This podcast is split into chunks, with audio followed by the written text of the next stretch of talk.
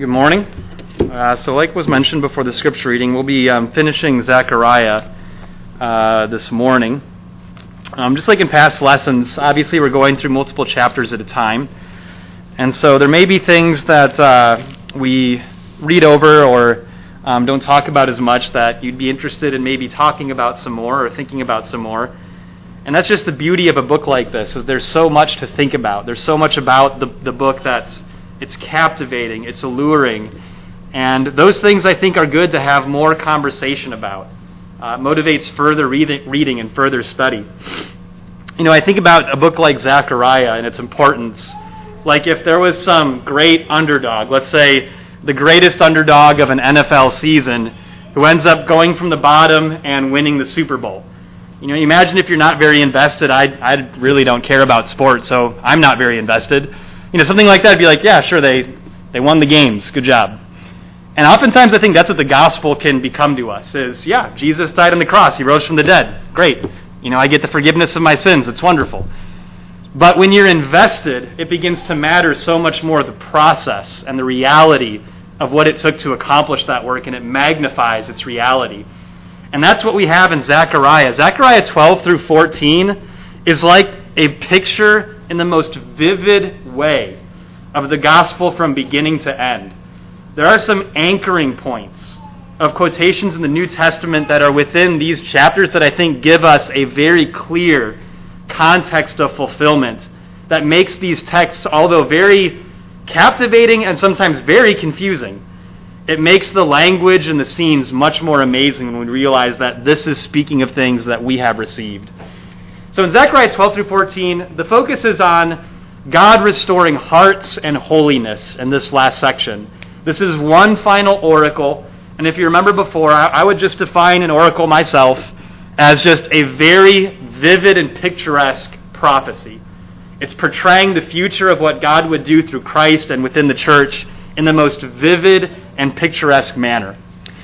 So before we look at it more, I think maybe just one last time it would be helpful to get a context of the time frame that Zechariah was living in and why he was a prophet at all. Zechariah and Haggai are a part of the last few prophets that would ever be brought to Israel before John the Baptist. Malachi would be the last prophet of the Old Testament period, and he would come some generations later. But Zechariah and Haggai were two prophets who both worked together to help the Jews rebuild the temple because Persia had initially, at the beginning of Zechariah's uh, time, Persia had put a stop to the work forcefully, and they were trying to encourage the people to do it again and finish the work.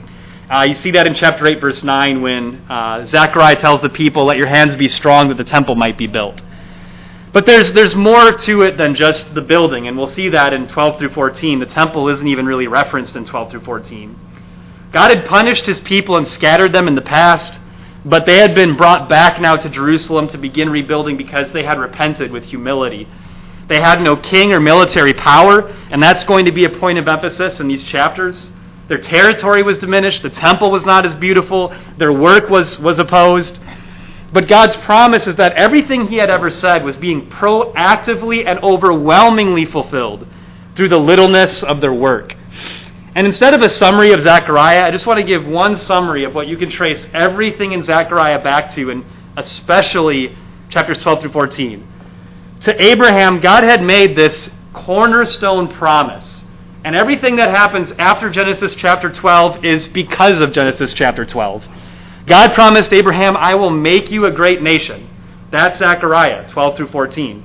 And I will bless you. That's Zechariah 12 through 14 and make your name great, so that you will be a blessing. And I will bless those who bless you. That's Zechariah 12 through 14. And the one who curses you, I will curse. We'll see that especially in Zechariah 12 through 14.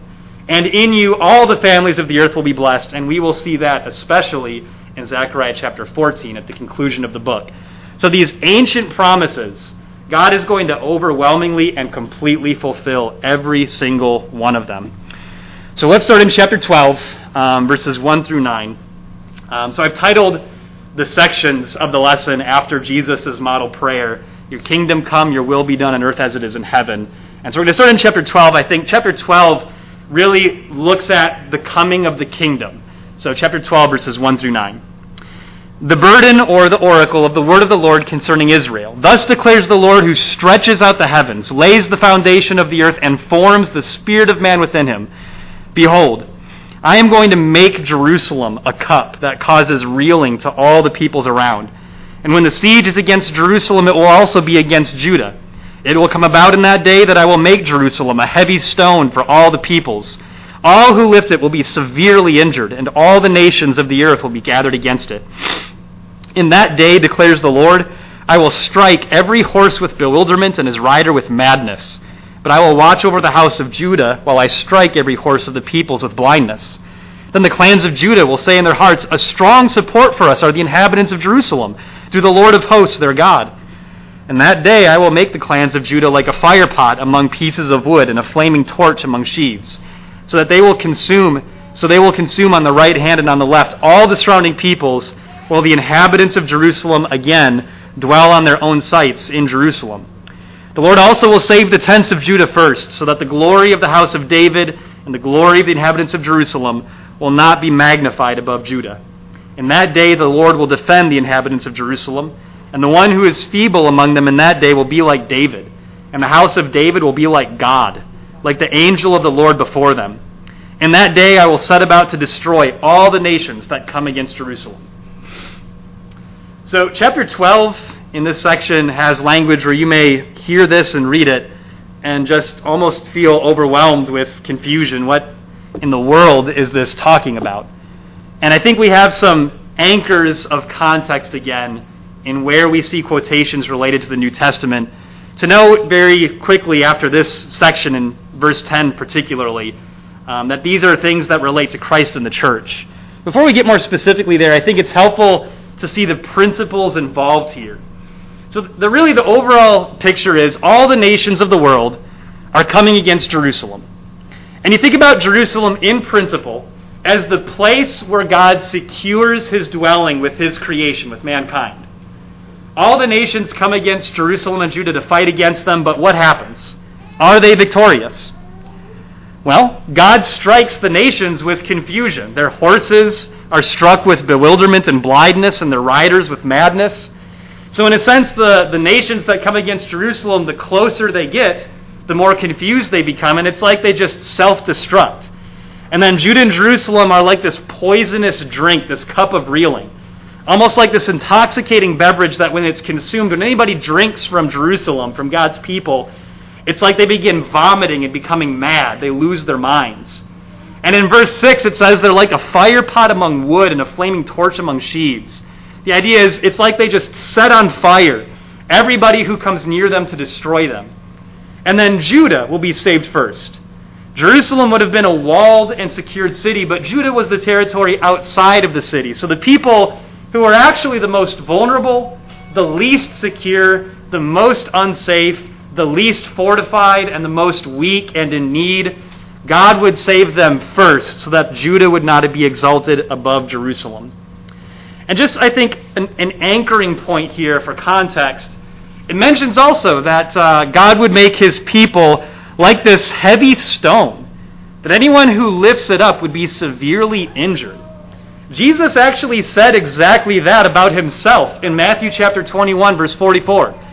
Jesus, when he was talking about how the cornerstone would be rejected by those who were the builders, he then went on to say in Matthew 21, verse 44, And he who falls on this stone will be broken to pieces, but on whomever it falls, it will scatter him like dust.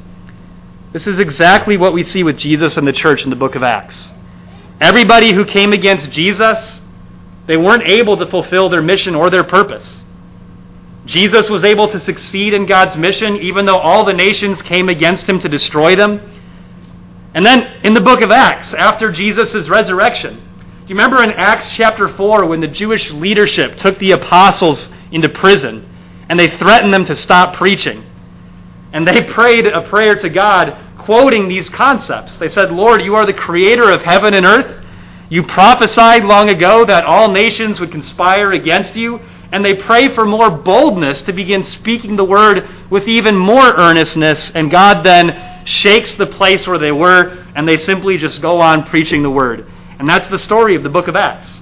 that all the nations are set against the work of God within his people, but nothing can seem to succeed. And as the nations come against them, it's like it only enhances and speeds the purpose of God more and more as the nations come against them.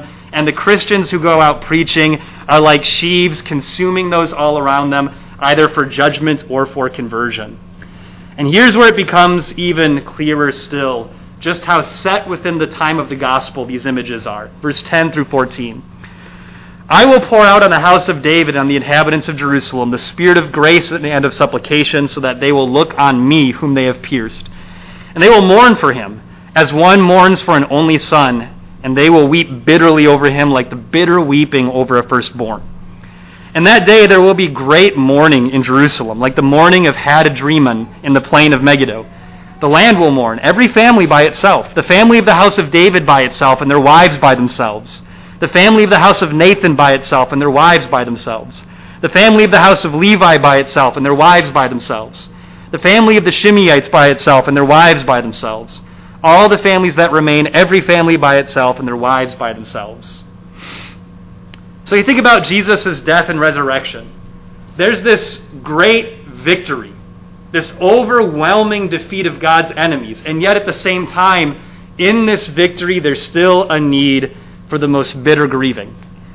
This is one of the most incredible pictures of the gospel in Zechariah. It's like the Passover. You remember in Exodus chapter 12 when God struck the firstborn of every family in Egypt? There were individual families. I put the quotation on the board. There was a great cry in Egypt for there was no home where there was not someone dead. So it's almost like this is a new Passover, but obviously, just as everything in Zechariah looks ahead with language they could both relate to, but language that takes that relatable concept and brings it to a fulfilled and furthered extent, this is the same. That instead of an animal being sacrificed, it is a firstborn son. Instead of God's enemies weeping while God's own children are set apart and safe, it's actually those closest to God who are here mourning, mourning and suffering the grief. So, again, it's like a Passover, but it's a new, furthered, more extended Passover. And notice again, it's not an animal. Somehow, God is the one who ends up being pierced here. And somehow, they're going to look on him whom they have pierced. And when this happens, they're going to mourn for him as if for an only son, and it would cause the most bitter kind of grief. Um, I don't know if everyone here can relate to this kind of grief. Um, some of you I know can.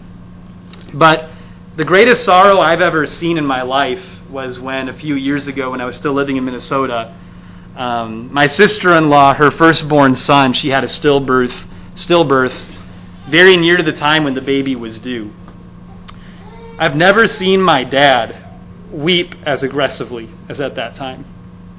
Never seen my brother weep as aggressively as at that time. It was a most bitter weeping. And the image is that somehow people are going to end up seeing God in this way, where sin is not just going to be seen as some moral offense of law or some breach of contract, but sin is going to be seen in its truest essence as the humiliation and the murder and oppression of God Himself. And He puts them into His hands so that this mourning can be accomplished, leading to the salvation that precedes it. So the mourning would be in mass, and yet, and here's another mystery, it would be completely personal. So notice the emphasis in verse 12 through 14. You've got all of these families, again, just like the Passover, People aren't just gathered in the temple courtyard mourning, they're within their households in mass, like the Passover, personally grieving over this. And so this isn't just a communal thing that's being forced upon them. People are taking personal responsibility for piercing the Son of God. John 19, verse 37, again, an anchoring point of context. They will look on him whom they pierced. We obviously see very clearly who that's talking about. John chapter 19, verse 37, quotes this passage in relation to Jesus as being stabbed with a spear after he had died, and blood and water came flowing out of the wound. Remember Jesus' words in Matthew chapter 5, verse 5. Blessed are those who mourn, for they shall be comforted. You know, one of the things I struggle with is feeling the intensity that I ought to feel over sin. Images like this help me appreciate how intensely sin is meant to be felt. That this ought to be impactful that Jesus had to die for my sin. That it's not just an event that happened in history ages ago. It's not just the Jews the time that were guilty, but it's meant to be a manifestation of the reality of what I've done against God so that I can experience a mourning that is blessed because of where it leads. When you read the Psalms, you see the psalmists having intensity in relation to confessing sin, seeking forgiveness, seeking reconciliation. Jesus fulfills the need that we have to understand how desperately we need God's forgiveness and what it is we've done that puts us in a helpless condition. Remember Romans 5. At the right time, Christ died for the ungodly. For while we were still helpless, Christ died for us. So, um, one of the most fundamental principles of this section is that God would do a work that would cause people to see their need for grace and supplication. The idea is God would show the need to receive what only He can give. And that God, in the way that this would work out, was not abandoning or throwing people away, but what He was doing was trying to draw people closer. And that's what we see in the next section. So, chapter 13, I've titled this, Thy Will Be Done, Your Will Be Done. And we'll see that through this section. Chapter 13 focuses on the impact of these things. God has this great victory. There's this overwhelming victory where God strengthens his people. The nations become confused and incapable of defeating his people or overcoming his city. The great victory comes with this great grief among his people. And then in chapter 13, verse 1, the first effect. In that day, a fountain will be opened for the house of David and for the inhabitants of Jerusalem for sin and for impurity. Remember in verse 10 it says that God would send his spirit, he would pour out his spirit.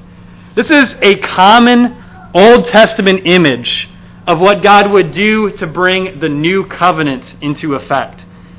In John chapter 7, 37 through 39, Jesus said, Come, anyone who thirsts, partake of the living waters that will become within him a spring of water leading up to eternal life.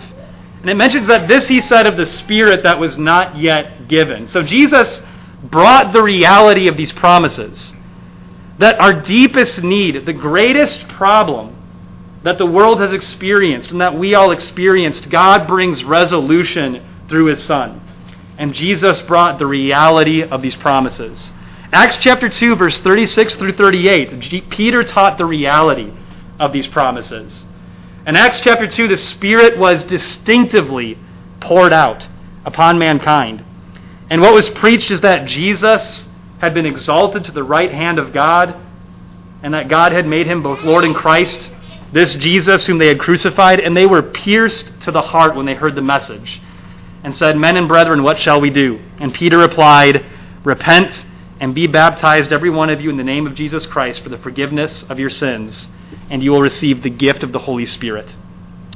Peter taught the reality of these promises. And we see in Acts chapter 2, a chapter in history that cannot be overstated or overemphasized in its importance. All of these promises, we see them very clearly in reality at that time. Then, further than that, the people devoted themselves in Acts chapter 2 to the apostles' teaching, to fellowship, to the breaking of bread and prayer. We see that kind of devotion pictured here in verses 2 through 6. It will come about in that day, in verse 2, declares the Lord of hosts, that I will cut off the names of the idols from the land, and they will no longer be remembered. And I will also remove the prophets and the unclean spirit from the land. And if anyone still prophesies, then his father and mother who gave birth to him will say, You shall not live, for you have spoken falsely in the name of the Lord. And his father and mother who gave birth to him will pierce him through when he prophesies. Also, it will come about in that day that the prophets will each be ashamed of his vision when he prophesies, and they will not put on a hairy robe in order to deceive. But he will say, I am not a prophet. I am a tiller of ground, for a man sold me as a slave in my youth. And one will say to him, What are these wounds between your arms? Then he will say, Those with which I was wounded in the house of my friends. So the principle is this is a people that are being pictured here a people who are finally fully devoted, completely committed to God and for His words. This is a people who are as jealous for God as He is for them. Think about this in relation to chapter 12, verse 10 that they're going to look on Him whom they had pierced. And now these are parents willing to pierce their children through for betraying God and for speaking falsely in His name. Think about how ashamed also the false prophet is of his past. You know, this the, the peer pressure involved in the community. This, this reverses and undoes what has been Israel's greatest problem. The very first commandment to not make any idol of God, to not speak falsely of his name. Israel was constantly listening to false prophets, constantly building idols to serve other gods. And God, through the mourning that would be accomplished, through his son being pierced, through causing a fountain to be opened for sin and impurity, this, this catastrophic problem that had existed within the nation since its onset is finally completely resolved. And the peer pressure is no longer to abandon God's truth. Now the peer pressure is to hold on to God's truth.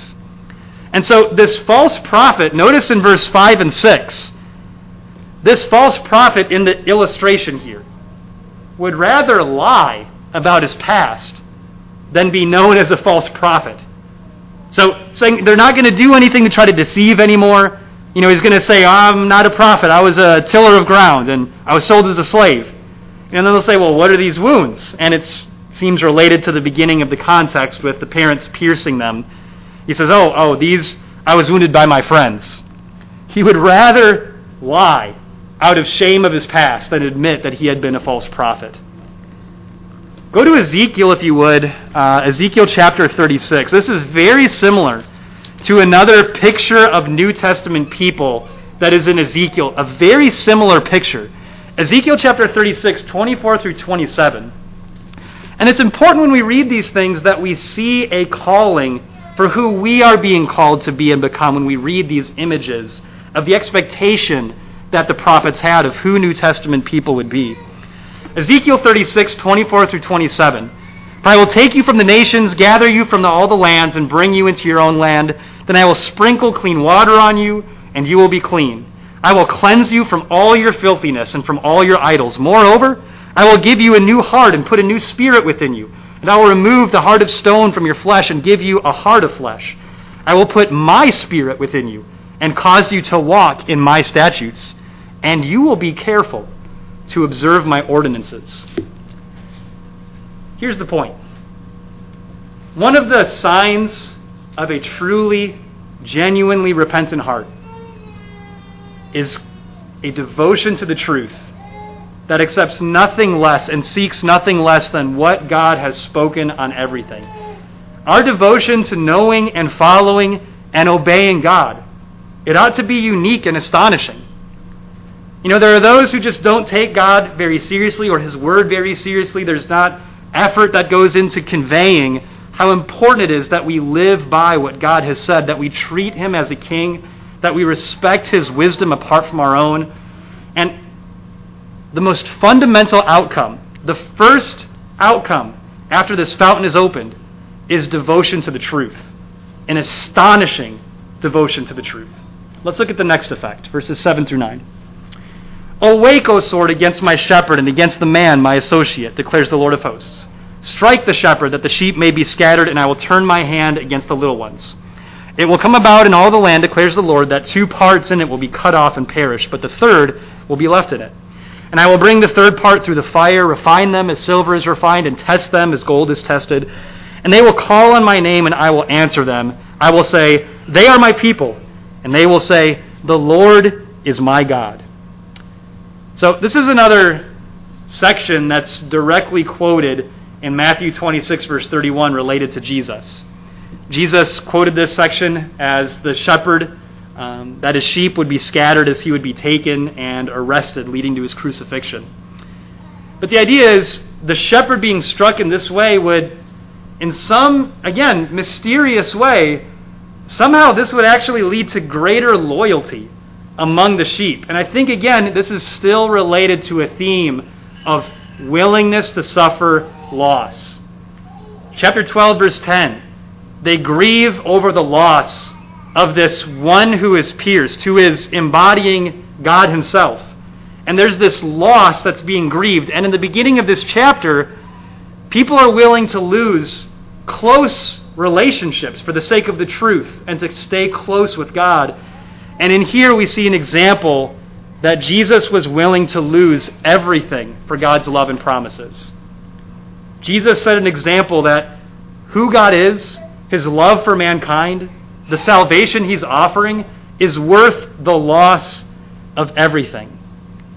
And in 1 Peter chapter 1, 6 through 9, I would ask you to actually look in your Bible at Zechariah 13, verses 8 and 9, and just listen as I read 1 Peter, and just listen to the fulfillment of these promises. Again, just how these things are anchored in our identity in Christ. 1 Peter chapter 1, 6 through 9, if you just want to keep your eye on Zechariah 13, verse 8 and 9. In this you greatly rejoice, even though now for a little while, if necessary, you have been distressed by various trials, so that the proof of your faith, being more precious than gold, which is perishable, even though tested by fire, may be found to result in praise and glory and honor at the revelation of Jesus Christ. And though you have not seen him, you love him. And though you do not see him now, but believe in him, you greatly rejoice with joy inexpressible and full of glory, obtaining as the outcome of your faith the salvation of your souls. The idea is our willingness to suffer loss for God, now that Christ has manifested this unique loyalty to God's purpose. It's not just that our devotion to the truth and to God's promises should be unique, it should be our willingness to suffer and rejoice ought to be unique and astonishing. The promise is that the striking of the shepherd would result in this one third part that God was going to take and put through the fire of refinement. And God was going to refine these people to be His special people. They would call to Him, He would answer them, He would say, They are my people, and they would respond, The Lord is my God. These are a people who completely and entirely belong to God. And they will protect that relationship with God at any cost because of seeing that He bought that relationship at the greatest cost. Chapter 14. So, this chapter to me holds what I think are some of the most challenging images in Zechariah, but are incredible to begin to see what this is in principle conveying. What I want to do with this chapter is just read through it in two halves try to kind of read through it and then summarize what's being said and then point to a fulfillment that I think helps to bring this entire chapter together in the book of Zechariah to a climactic conclusion. Start by reading verses 1 through 9. Behold, a day is coming for the Lord, when the spoil taken from you will be divided among you. For I will gather all the nations against Jerusalem to battle, and the city will be captured, the houses plundered, the women ravished and half of the city exiled. But the rest of the people will not be cut off from the city. Then the Lord will go forth and fight against those nations as when he fights on a day of battle. In that day his feet will stand on the Mount of Olives, which is in front of Jerusalem on the east. And the Mount of Olives will be split in its middle from east to west by a very large valley, so that half of the mountain will move toward the north and the other half toward the south.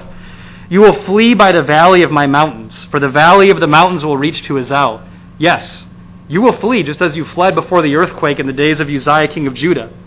Then the Lord my God will come and all his holy all the holy ones with him. In that day there will be no light, the luminaries will dwindle, for it will be a unique day which is known to the Lord, neither day nor night. But it will come about that at evening time there will be light.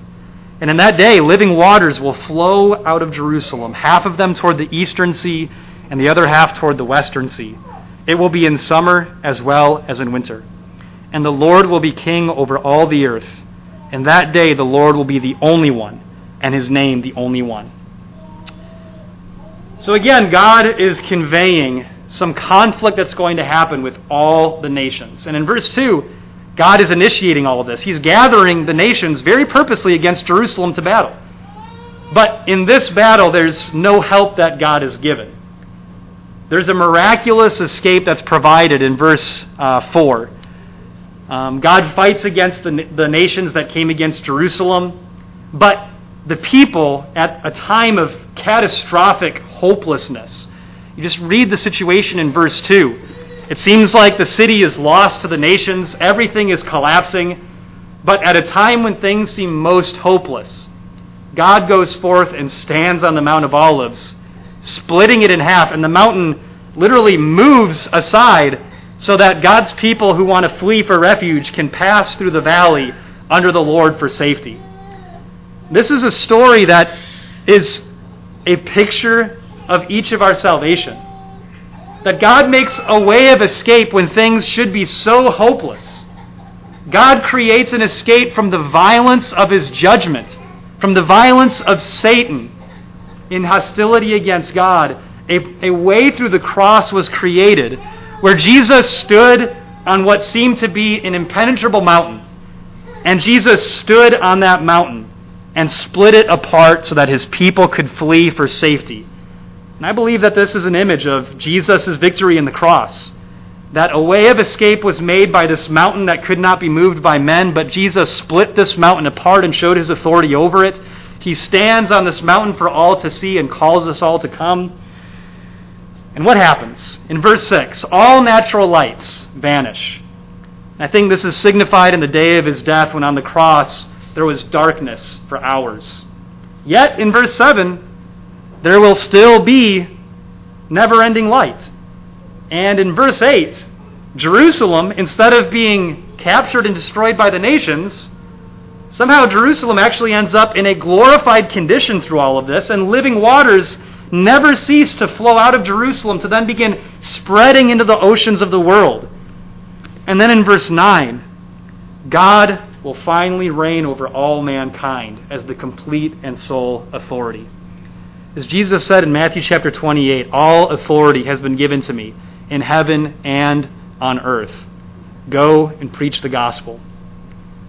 Jesus brought all of these promises to fulfillment. Jesus said, I am the light of the world. As we talked about in John chapter 7 already, Jesus promised living water when his Spirit would be poured out on mankind. Jesus claimed all authority in heaven and on earth. And then further in verses 10 through 21, all blessings would then exclusively be found only within Jerusalem, while all others outside of the city are very visibly cursed. Let's read verse 9 through verse uh, 15 to begin here. The Lord will be, or chapter uh, 14, verse 10, rather. All the land will be changed into a plain from Geba to Rimmon, south of Jerusalem. But Jerusalem will remain will rise and remain on its site from Benjamin's gate as far as the place of the first gate to the corner gate, and from the tower of Hananel to the king's winepress. People will live in it, and there will no longer be a curse, for Jerusalem will dwell in security. Now, this will be the plague with which the Lord will strike all the peoples who have gone to war against Jerusalem. Their flesh will rot while they stand on their feet, and their eyes will rot in their sockets, and their tongue will rot in their mouth. It will come about in that day that a great panic from the Lord will fall on them. And they will seize one another's hand, and the hand of one will be lifted up against the hand of another. Judah also will fight at Jerusalem, and the wealth of all the surrounding nations will be gathered gold and silver and garments in great abundance. So, also, like this plague, will be the plague on the horse, the mule, the camel, the donkey, and all the cattle that will be in those camps. So, again, let's just put together the scene here. And I think these principles can help see the, the greater fulfillment that we'll be looking at in a moment in Christ. Verse 10 through 11 Jerusalem, the city of God, where God secures his dwelling with mankind, is miraculously exalted through these events. What seems to be Jerusalem's greatest defeat turns out to be its greatest victory. Everyone hostile against God will be very clearly cursed while they live. Yet, God's people will live in abundant peace and prosperity. All the nations, in verse 17 through 19, are going to convert and become Jews, and those who don't will see or will continue to be cursed by God to draw them to Jerusalem. And we'll see in verse 20 through 21 that God's entire city becomes completely and impossibly holy. Let's read verse 16. Then it will come about that any who are left of all the nations that went against Jerusalem will go up from year to year to worship the King, the Lord of hosts, and to celebrate the Feast of Booths. And it will be that whichever of the families of the earth does not go up to Jerusalem to worship the King, the Lord of hosts, there will be no rain on them. The family of Egypt does not go up or enter, then no rain will fall on them. It will be the plague with which the Lord smites the nations who do not go up to celebrate the Feast of Booths. This will be the punishment of Egypt and the punishment of all the nations who do not go up to celebrate the Feast of Booths. And that day there will be inscribed on the bells of the horses, Holy to the Lord. And the cooking pots in the Lord's house will be like bowls before the altar. Every cooking pot in Jerusalem and in Judah will be holy to the Lord of hosts, and all who sacrifice will come and take of them and boil in them. There will no longer be a Canaanite in the house of the Lord of hosts in that day. So I think a, a helpful um, illustration about verse 16 through 19 with the Feast of Booths. Um, I heard someone who was teaching on this say at one point, What if God had said one day people would take the Lord's Supper every first day of the week?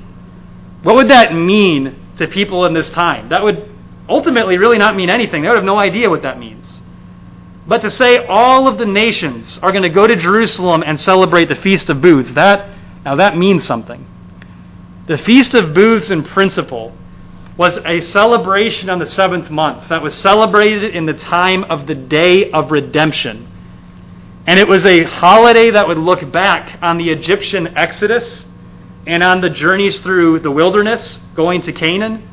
And it would help them continuously identify again and again every year with the salvation that they had received ages ago and to continue to hold that as the basis of their identity with God. The idea is all of the nations would be converted and become a part of the Jewish culture. They would celebrate their exodus from God. They would celebrate that they, with God's people, were identifying with their journey to the promised land. And if anyone didn't celebrate this, God would put a curse on them that they would have no rain to draw them to convert and be blessed with his people because the invitation would be so open. Everything about salvation, everything about the need to seek the blessings that are only in Christ would be clearer. Clearer still, Ephesians chapter 1 says, Blessed be the God and Father of our Lord Jesus Christ, who has blessed us every spiritual blessing in the heavenly places in Christ Jesus. Ephesians chapter 2 urges us to recall that you were once dead when you were living in the world. But because of the love and mercy of God, we have been brought to life to be seated with Christ where he is. Ultimately, just very simply, as the culmination of these images, turn please to Revelation 21. God promised that his city would become impossibly holy. Even the bells of horses, who would have been an unclean animal, would have something inscribed on them Holy to the Lord. This was only to be inscribed on the crown of the high priest himself. The idea is it's like there would be this super sanctified condition of Jerusalem where everything becomes most holy. It's like everything becomes the most holy place. And in Revelation 21, 22 through chapter 22, verse 5, we see that this is our reality.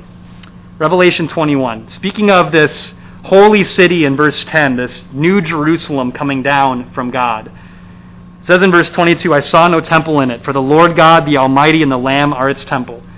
And the city has no need of the sun or of the moon to shine on it, for the glory of God has illumined it, and, the la- and its lamp is the Lamb. Remember again, this never ending light while natural light fades away. The nations will walk by its light, and the kings of the earth will bring their glory into it, the conversion of all nations. In the daytime, for there will be no night there, its gates will never be closed. And they will bring the glory and the honor of the nations into it, and nothing unclean. And no one who practices abomination and lying shall ever come into it, but only those whose names are in the, written in the Lamb's book of life. Again, this super sanctified, impossibly holy condition. Chapter 22. Then he showed me a river of the water of life, clear as crystal, coming from the throne of God and of the Lamb. In the middle of its street, on either side of the river, was the tree of life, bearing twelve kinds of fruit, yielding its fruit every month. And the leaves of the tree were for the healing of the nations. And just as it said in Zechariah, there would no longer be any curse, and the throne of God and the Lamb will be in it, and his bondservants will serve him. They will see his face, and his names will be on their foreheads. There will no longer be any night, and they will have no need of the light of a lamp, nor the light of the sun, because the Lord God will illumine them, and they will reign forever and ever. We're going to sing a song in a moment um, that Cody chose without me mentioning to him that this would be the invitation. We sing, O Zion, Zion, I long thy gates to see. O Zion, Zion, when shall I dwell in thee?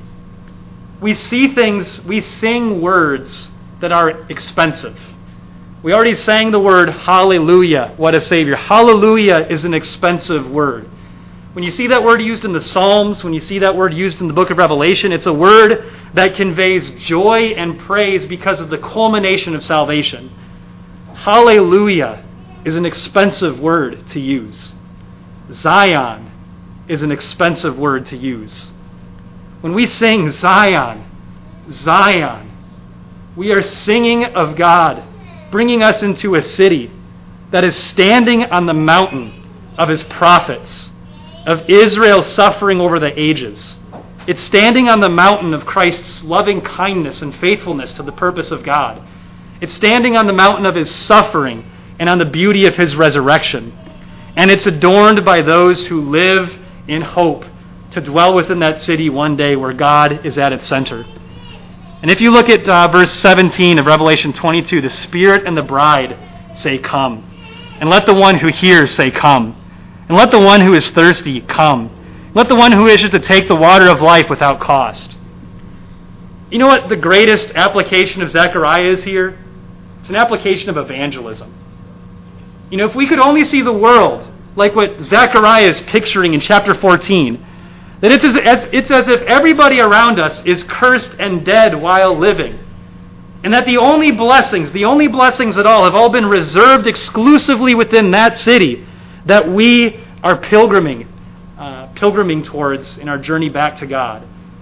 And so, if we see things the way that the prophets pictured them, we will be motivated to also express that invitation to come. And this morning, that is the invitation that God has accomplished this astonishing work in the most unimaginable way. And the floodgates have been opened, the gates of the city are not closed, and even this morning, the invitation is still extended. If there's anything we can do for you at this time, please bring it forward and come while we stand and sing.